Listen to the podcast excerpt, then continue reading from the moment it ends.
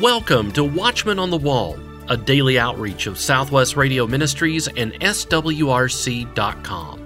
Welcome to a brand new week of bringing clarity to the chaos.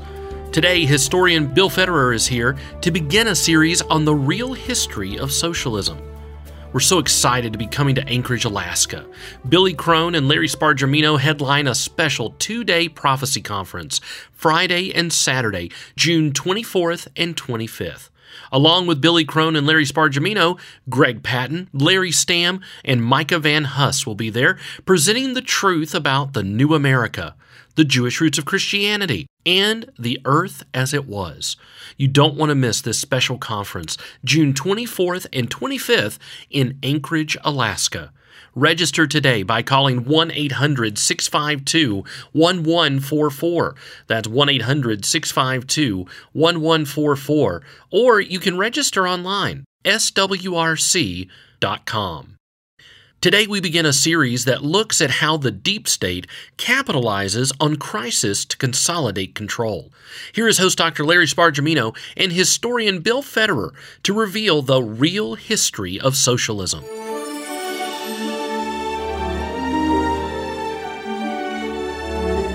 Is socialism the dream of an ideal society, or is it a totalitarian nightmare?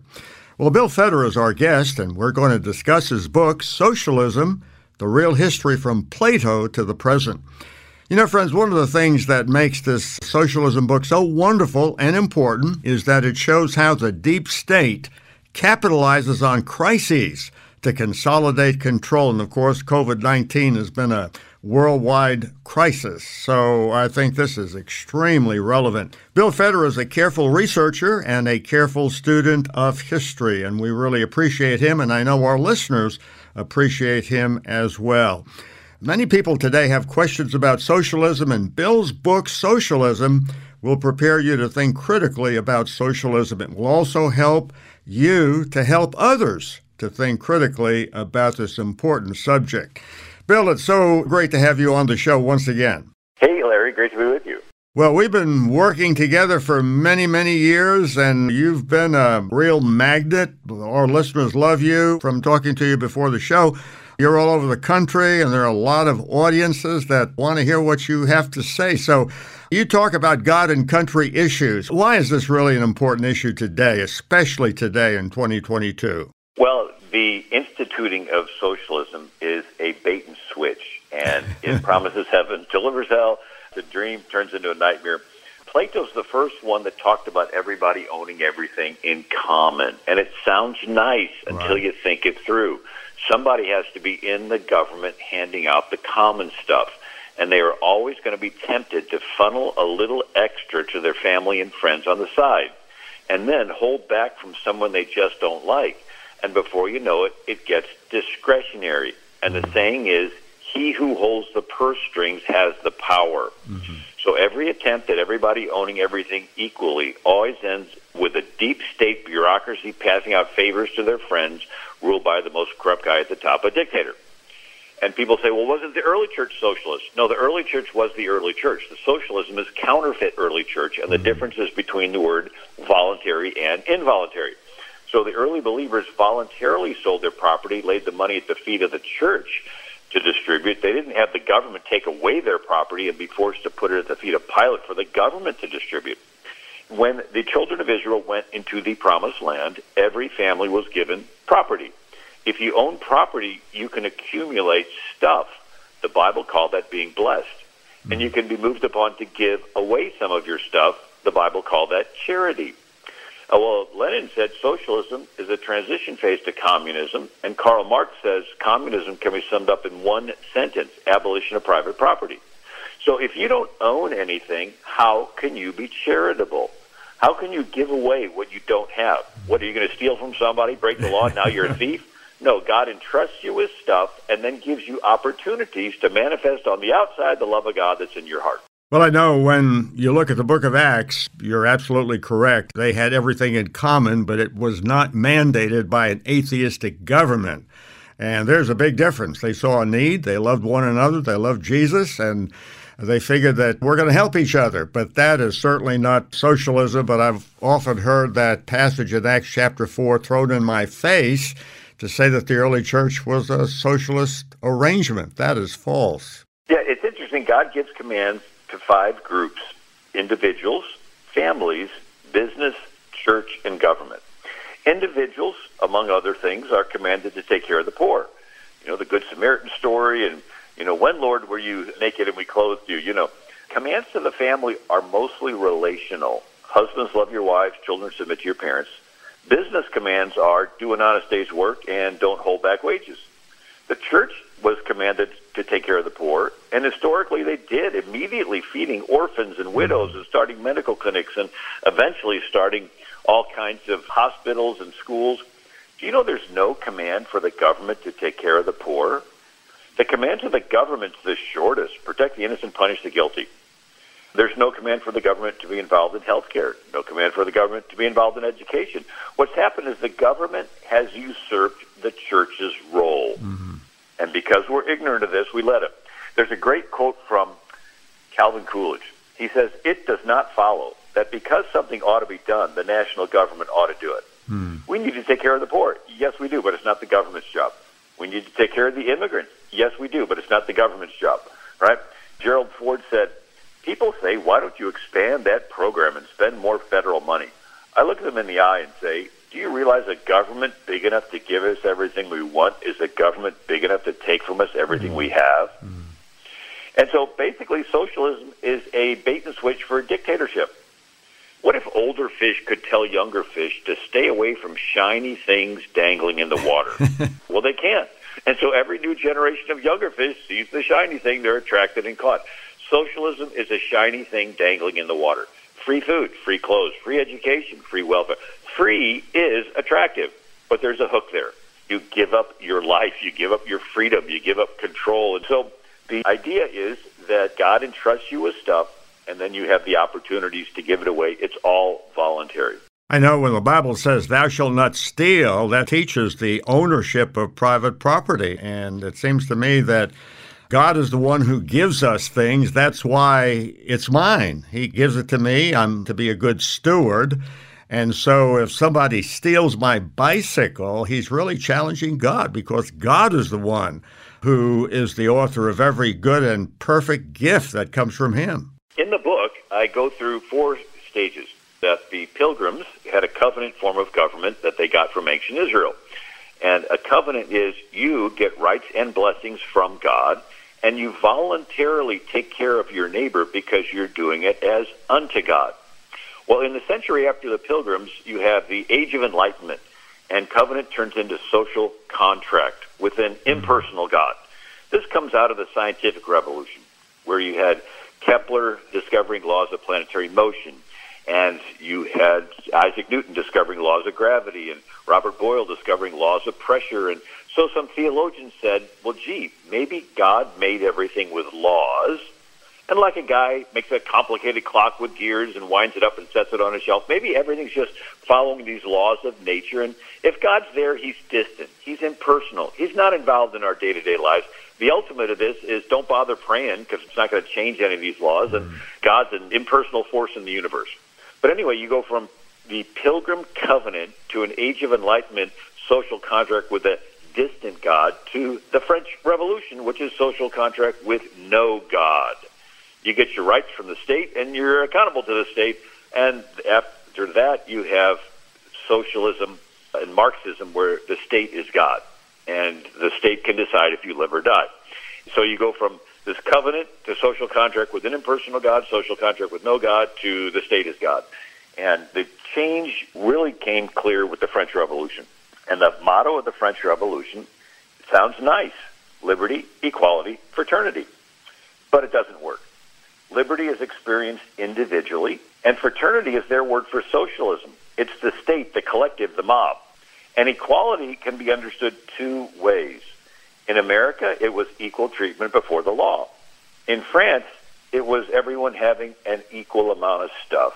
Hmm. And if the fraternity, the group, the collective, thinks you have too much stuff, it can trample your individual liberty, confiscate all your stuff, equity, and redistribute it, and even cut your head off. right. And so the voluntary versus involuntary is sort of like a big deal with God, and it's the contrast between the early church and socialism. And socialism is counterfeit early church. Well, when you look at the Declaration of Independence, speaking about life, liberty, and the pursuit of happiness, and when I look at Planned Parenthood, when I look at so many in our government today who are pushing abortion, you know, life is such a wonderful gift. I mean, we can't enjoy freedom, we can't enjoy the pursuit of happiness if we don't exist or if somebody kills us. And I think scientifically, the unborn baby is still a human being. I mean, you know, it's just like I remember one time several years ago, I used to live in East Tennessee next to a national forest. We had quite a bald eagle population in the mountains. The federal government passed a law if you destroy a bald eagle egg, that's a $10,000 fine because the egg is a potential bald eagle. Well, why don't we apply that to the unborn baby? That's a potential airline pilot, a potential pastor, a potential scientist who might even find a cure for cancer. They're so inconsistent. It's so true. The subtitle of my book is quite fascinating how the deep state capitalizes on crises to consolidate control. And so I go through the most common form of government in all the world's history is kings. That power wants to concentrate into the hands of one person. And you have pharaohs, Caesars, Kaisers, sultans, czars. Throughout history, the power keeps concentrating. And with military advancements, these dictators can kill more people and with technological advancements, they can track and control more people. Right. The King of England became the biggest at the time of America's founding, and America's founders broke away and flipped it and made the people the king. So democracies and republics are attempts to take the power of the king and give it to the people. In other words, our Constitution is simply a document to prevent a president from ruling through mandates. Mm. That's all the Constitution is. It's to take the power of one person ruling and separate it into three branches, separate it federal and state level, and tie up this federal Frankenstein with 10 handcuffs, to the First Ten Amendments. All the Constitution is is a document to keep a president from ruling through mandates and executive orders. So if democracies and republics are attempts to take the power of one person and separate it, what if that person wants the power back? Mm. Does he just ask for it? No. So there's two methods. One is fear. When people are afraid, they will trade freedom for security. And the other is free stuff. The dictator's so nice, he's giving you free stuff until you get hooked. It's like a drug dealer takes over a neighborhood two ways. He can come in with guns and shoot, and people get in fear, and they'll trade their freedom for being left alive. But the other's free stuff. The drug dealer's so nice, he's giving away free drugs mm. until you get hooked. And then you want some more free drugs? Well, you're going to have to give up control of your life and sell yourself into prostitution, right? And so there's two methods: there's a front door, back door approach. Like a hunter, he catches animals through guns or bait. You can come in the front, or you have bait and you trap them. There's even some scriptures: "Fear of man bringeth a snare." So right. when you're in fear, you will get in a snare, trapped. But the other is when every man is tempted, when he's drawn away of his own lust and enticed so you can be caught that way. And so in the book, I go through all the instances of people intentionally creating fearful situations or capitalizing on fearful right. situations in order to get the people to panic and then to take away their freedoms and revert back to a dictatorship. Well, lately, Bill, I've noticed that there have been an increasing number of UFO reports. And, you know, you just spoke about fear. It seems to me that we may be on the verge of some great disclosure that these little green men are going to take over the world and everybody's going to be afraid to die to meet one of these green men. I mean, I can see this UFO reporting. It's becoming more and more common. There's something going on, no doubt about it. It seems to me that a government that is moving in the direction of absolute control, tyranny, can use the UFO phenomenon in a way that people will do just about anything to stay alive and not to be zapped by a little green man from the moon. Many people that are familiar with the DARPA, this mm. advanced weapons system, right. anything that you see out there today they are 20 years in advance. There's a good chance that a lot of that stuff is just advanced technology that's being experimented on. But nevertheless, fear. 1938 radio drama War of the Worlds. Mm, yeah. And Orson Welles says we interrupt this program to announce that New Jersey is being invaded by Martians. The entire country panics in fear, right. and it was a phenomenon that was studied. How can you have mass fear to manipulate the public to give up their freedoms? And this was studied during World War II with Joseph Goebbels in Germany. And how do you control the mind of a country? Well, in the 1890s, marketing was Sears catalog, Wells Fargo wagon, and they would list everything about a sewing machine. And in the early 1900s is when they invented magazine ads. And the classic was Crisco. Nobody knew what was in mm-hmm. Crisco. They invented a term called vegetable based. It was so successful, it put out of business the lard industry, where they render fat from animals and use it for soap and so forth. Crisco, what is it? It's cottonseed oil. They had mountains of these cotton seeds that they got from you know harvesting cotton in the deep yeah. south, and they would mush it into black mucky oil that they would use in factories and machinery. Nobody ate that stuff, but somebody had the idea of bleaching it and then having this ad campaign, and we've all eaten it. So you go from knowing everything about a sewing machine to nothing about a product, but you buy it because it looks like everybody's eating it. Well, this was called Keeping Up with the Joneses, and there was a cartoon in the New York paper, but it was actually pioneered by Edward Bernays, mm. nephew of Sigmund Freud. Edward Bernays wrote a book in 1928 called Propaganda, and later changed the name to Public Relations. Mm. But he was talking about women's shoes. And so Edward Bernays says the women go into a store and think they're picking out shoes when they're not. The shoes were picked out for them. The marketing executive picked the shoes, paid the actress to put them on, paid the photographer to take the pictures, paid to have those pictures in the magazine ads, and then paid to have the magazine ads spread around the country, and the ladies read them and buy the shoes. And he says a larger manufacturer of women's shoes has a popular actress wear the shoes, the fashion spreads. The man who injected this idea into the shoe industry was ruling women in one department of their social lives. He says today the minority has discovered a powerful help in influencing the majority to mold the minds of the masses, to find in propaganda a tool which is increasingly powerful, regimenting the public mind. So he writes a book called The Engineering of Consent. So we're a country of rule by consent of the governed. But what if you can engineer the consent? Yeah. He says the manipulation of opinion of the masses those who manipulate this unseen mechanism constitute an invisible government, which is the true ruling power of our country.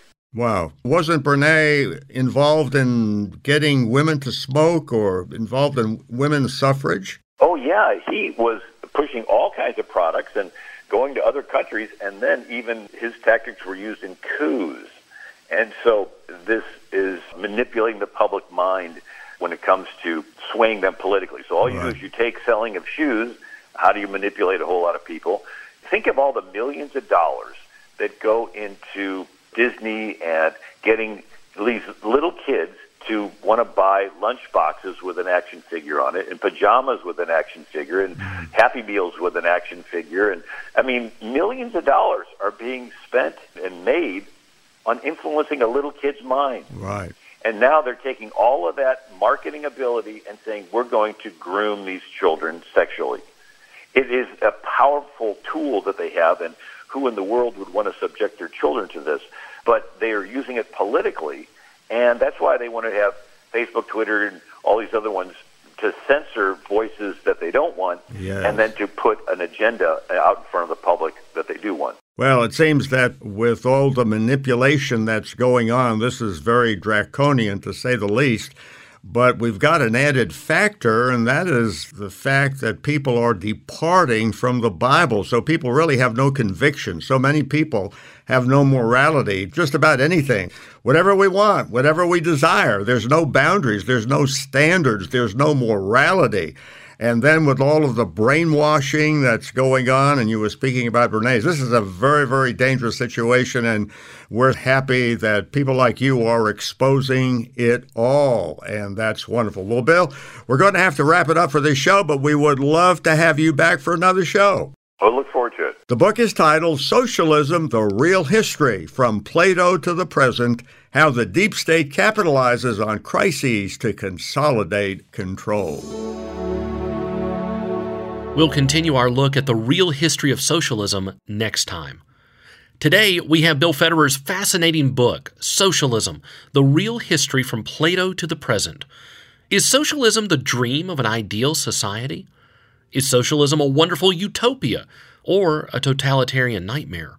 Order the real history of socialism and find out.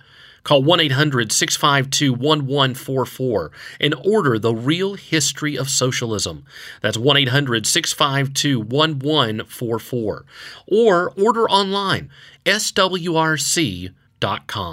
We recently shared the good news of Southwest Radio Ministries and Prophecy in the News joining in a special gospel partnership that includes bringing back the Prophecy in the News magazine. James Collins is here now to share an exciting update on the new magazine. Hi, this is James Collins, and I wanted to take a couple of minutes to say thank you. Thank you for supporting the relaunch of the Prophecy in the News magazine. Since we announced the return of Prophecy in the News, the response has been overwhelming. Each day, more and more people have subscribed to the new Prophecy in the News magazine. Our first issue just came off the press and went out in the mail. It went out in the mail just a few days ago. It looks fantastic. Lise Cutshaw and Tabitha Cook did an incredible job with the look and the layout of the new Prophecy in the News magazine. For me personally, the response to the magazine has been a tremendous blessing. You see, I was a huge fan of the late J.R. Church, the founder of Prophecy in the News, and I consider it part of my ministry to keep the legacy of J.R. Church going and introduce him to a new generation. J.R. went home to be with the Lord back in 2011. I was fortunate enough to have met him a couple of times. Once at a conference back in 2003, J.R. signed a book for me and said, Young man, just keep preaching Jesus and keep looking up. Yes, J.R. Church was a tremendous influence on me. The new Prophecy in the News magazine will feature a classic article each and every month from J.R. Church. In our first issue, J.R.'s article is titled Eschatology 101. You will be blessed by the insights of J.R. Church. The first issue of the new Prophecy in the News magazine also features a column from our publisher and ministry president, Dr. Kenneth Hill. Dr. Hill's column this month is called Looking Up and Forward. It details his history with JR Church and how excited we are here at our ministry to be in partnership with Prophecy in the News. Headlines from the End Times is another monthly feature in the all new Prophecy in the News magazine. This month, we look at the United Nations renaming of the Temple Mount in Jerusalem and how the Satanic Temple is challenging the Texas abortion heartbeat law. This month's cover article was written by Dr. Rob Lindsted. It's titled Hope, the Pre Tribulation Return of Christ for the Believer. You know, Bible prophecy can sometimes be perceived as doom and gloom. But in this article, Dr. Lindsted reminds us that the rapture of the church is our blessed hope. This month's Prophecy in the News magazine contains an interview with Pastor Mike Hoggard. Pastor Mike is known as the UFO pastor. In the interview, Pastor Mike presents a Christian's guide to aliens and UFOs. I know that you'll want to read this article and hear what Pastor Mike has to say about this last day's deception. Another article was written by Tennessee politician and researcher Micah Van Huss. Have you ever wondered about the legend of the ancient city of Atlantis? Well, Micah has researched Atlantis, and you'll be surprised at what he discovered. Find out more in his article titled Where in the World is Atlantis? The June issue of Prophecy in the News has an article by Larry Stamm called Connecting the Threads of Redemption, the Tapestry of Salvation. Larry is a Messianic Jew who teaches the Jewish roots of Christianity, and it is worth the cost of the magazine subscription alone just to read Larry's teachings on Isaiah 53 you'll definitely be blessed. These articles and Dale and Denise Cunningham writing about inspiration and insights are all in this month's issue of Prophecy in the News. I know that you're looking forward to the magazine arriving in your mailbox. Now, if you have not subscribed, let me tell you how. A one year subscription is only $34.95. A two year subscription is $59.95. A three year subscription costs $69.95. And the best value is the lifetime subscription, which is only $149.95. That's right, you can get a lifetime subscription of Prophecy in the News magazine for only $149.95. Now, I thought that was a great deal by itself.